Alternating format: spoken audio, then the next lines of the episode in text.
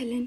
كل عام وأنتم بخير. بما إننا دخلنا شهر رمضان اللي كلنا نشد حيلنا فيه لأن الأجر مضاعف ونحاول إنه ما ينتهي لو إحنا مسوين كل اللي نقدر عليه. لازم نجاهد نفسنا على الطاعة حتى نآلفها. للأسف إنه بالفترة الأخيرة كنا نشوف الناس المستهترة بالدين. وتنزل أشياء يقال لك إنها كذا تستظرف والجاهلين يعززون وينشرون هذه الأشياء. على الرغم من أننا مقصرين بجوانب عديدة ربي أنعم علينا بالستر وفي مننا من يجاهر والكل يعرف عن معصيته. والله من خوفي وحبي لكم ما أبغى يجي يوم تندمون على أعمالكم السيئة وتقولون ما حد نصحنا كنا جاهلين. وصحيح كلنا جاهلين بأشياء كثيرة. بس الله يسخر لنا الأسباب ونتعلم مع الوقت.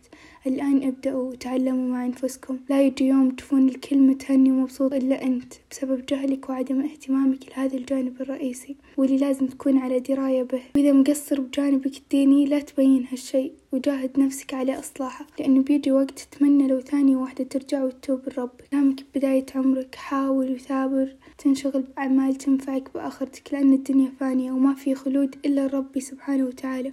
قبل فترة سمعت شخص يقول إن توبة العبد في شبابه أفضل من توبته على كبر. رغم إنها كلها لها فضل بس الله سبحانه وتعالى يباهي ملائكته بالشاب التائب كما يبدل سيئاته كلها لحسنات ويمحوها من ميزانه. راجعوا أنفسكم وابعدوا عن المعاصي قد ما تقدرون. بعدوا عن أصحاب السوء وأي إنسان تخجلون تكلمونه عن الجانب الديني. أفضل الأصحاب هم اللي وراهم منافع دينية. جلساتكم عبارة عن أعمال محببة إلى الله. أتمنى الله يبارك لكم بوقتكم وجهدكم وينفع بكم. من هذه اللحظة حاولوا تتقربون من الله بكل الطرق من أصحاب صالحين وأعمال صالحة وبرامج ومحاضرات. والله يهدينا ويصلحنا ويغفر لنا جميعا.